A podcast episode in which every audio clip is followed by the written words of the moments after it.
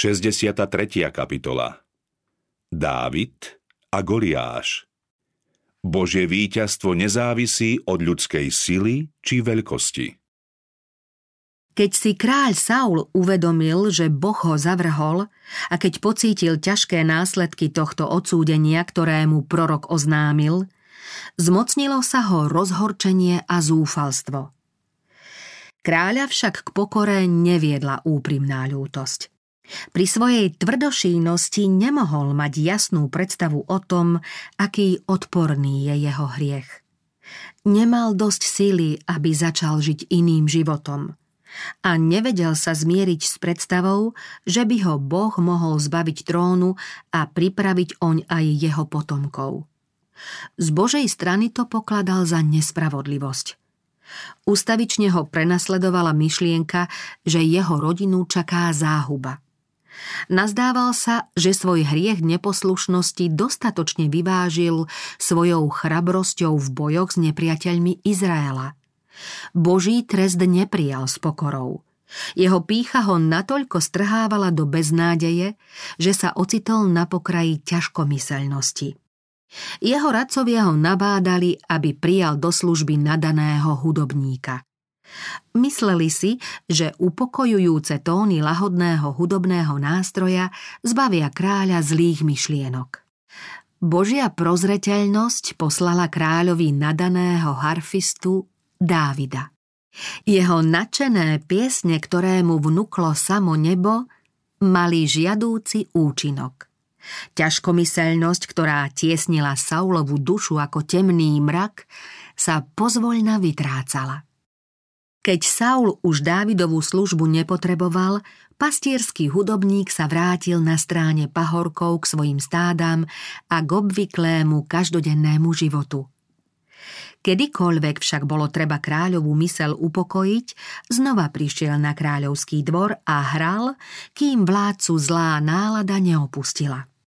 No aj keď Saul dal najavo, že Dávida si obľúbil a jeho hudobný prednes rád počúva, mladý pastier sa z kráľovského domu vracal do polí a na pahorkaté pastviská s pocitom úľavy a radosti.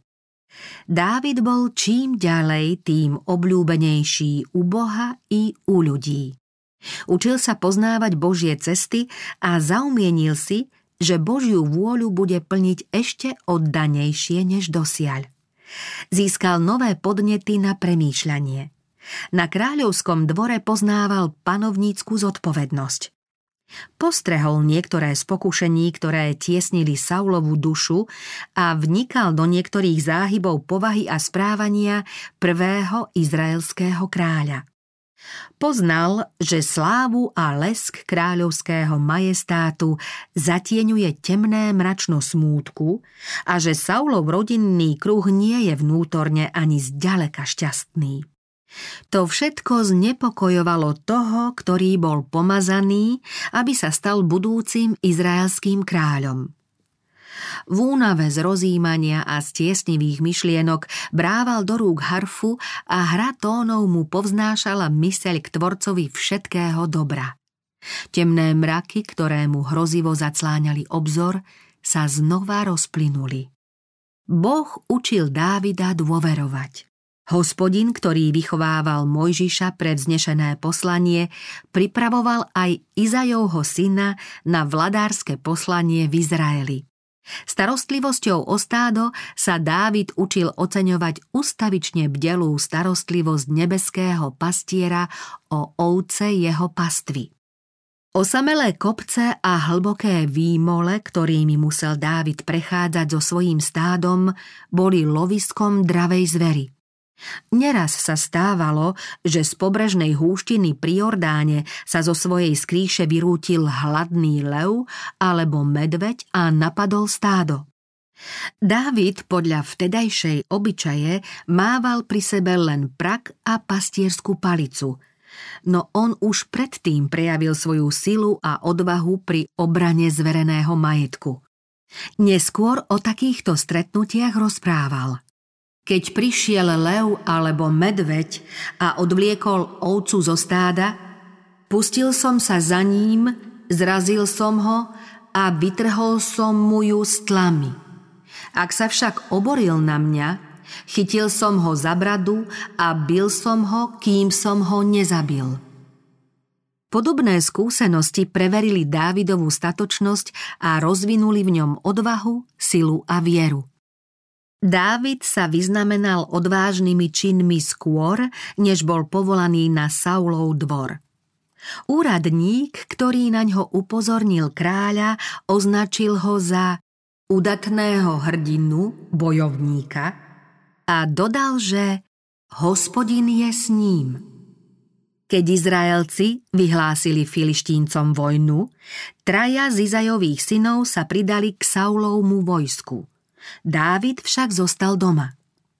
Po nejakom čase šiel navštíviť kráľovský tábor – na otcov príkaz sa mal dozvedieť, či jeho starší bratia sú živí a zdraví, mal im doniesť odkaz a odovzdať dary. Otec Izaj nemal ani potuchy, že mladý pastier je poverený vyšším poslaním. Izraelské vojsko bolo v nebezpečenstve a Dávida viedol aniel, aby zachránil svoj národ. Keď sa Dávid priblížil k táboru, zďaleka začul hluk, ako by sa schyľovalo k boju. Vojsko, ktoré sa zoraďovalo do šíku, prepuklo v bojový krik. Izraelské a filištínske vojská sa zoraďovali do šíkov a chystali sa na boj. Dávid zastihol vojsko Izraelcov, vyhľadal svojich bratov a pozdravil sa s nimi. Pri rozhovore s nimi videl, ako vystúpil filištínsky hrdina Goliáš a urážlivo tupil Izraelcov, pričom ich vyzýval, aby spomedzi seba vyslali muža, ktorý by sa odvážil s ním bojovať. Goliáš túto výzvu často opakoval.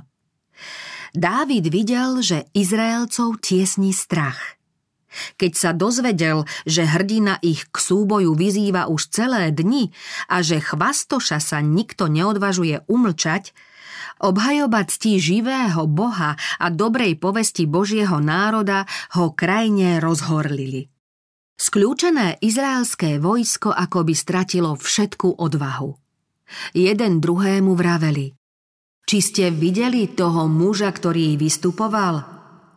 Vystupoval na to, aby hanil Izrael. Zahambený a roztrpčený Dávid zvolal. Kto je ten neobrezaný filištínec, čo potupoval šíky živého boha? Keď najstarší Dávidov brat Eliáb počul tieto slová, chápal pocity, ktoré rozochvievali dušu jeho mladšieho brata. Dávid už ako pastier prejavoval neobvyklú odvahu, smelosť a silu. Bratia si spomenuli na Samuelovú tajúplnú návštevu v dome svojho otca a jeho tichý odchod prebudil v bratoch podozrenie o skutočnom zámere jeho návštevy.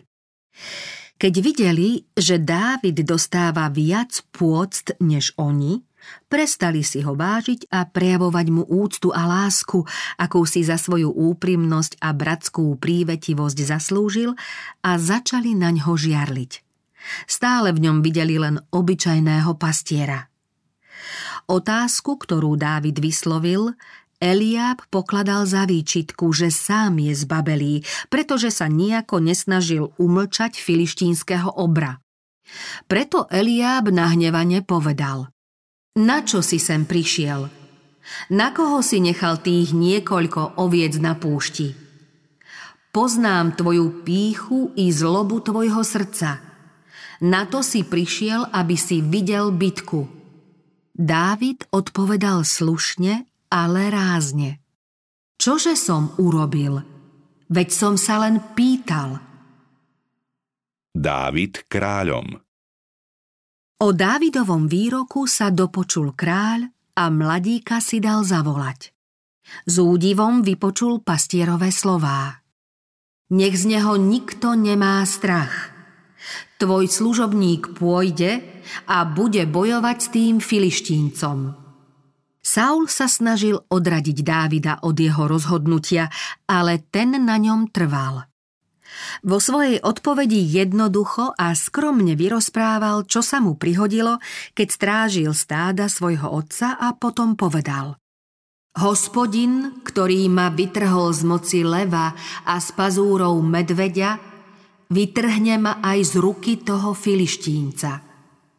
Vtedy povedal Saul Dávidovi, choď a hospodin bude s tebou.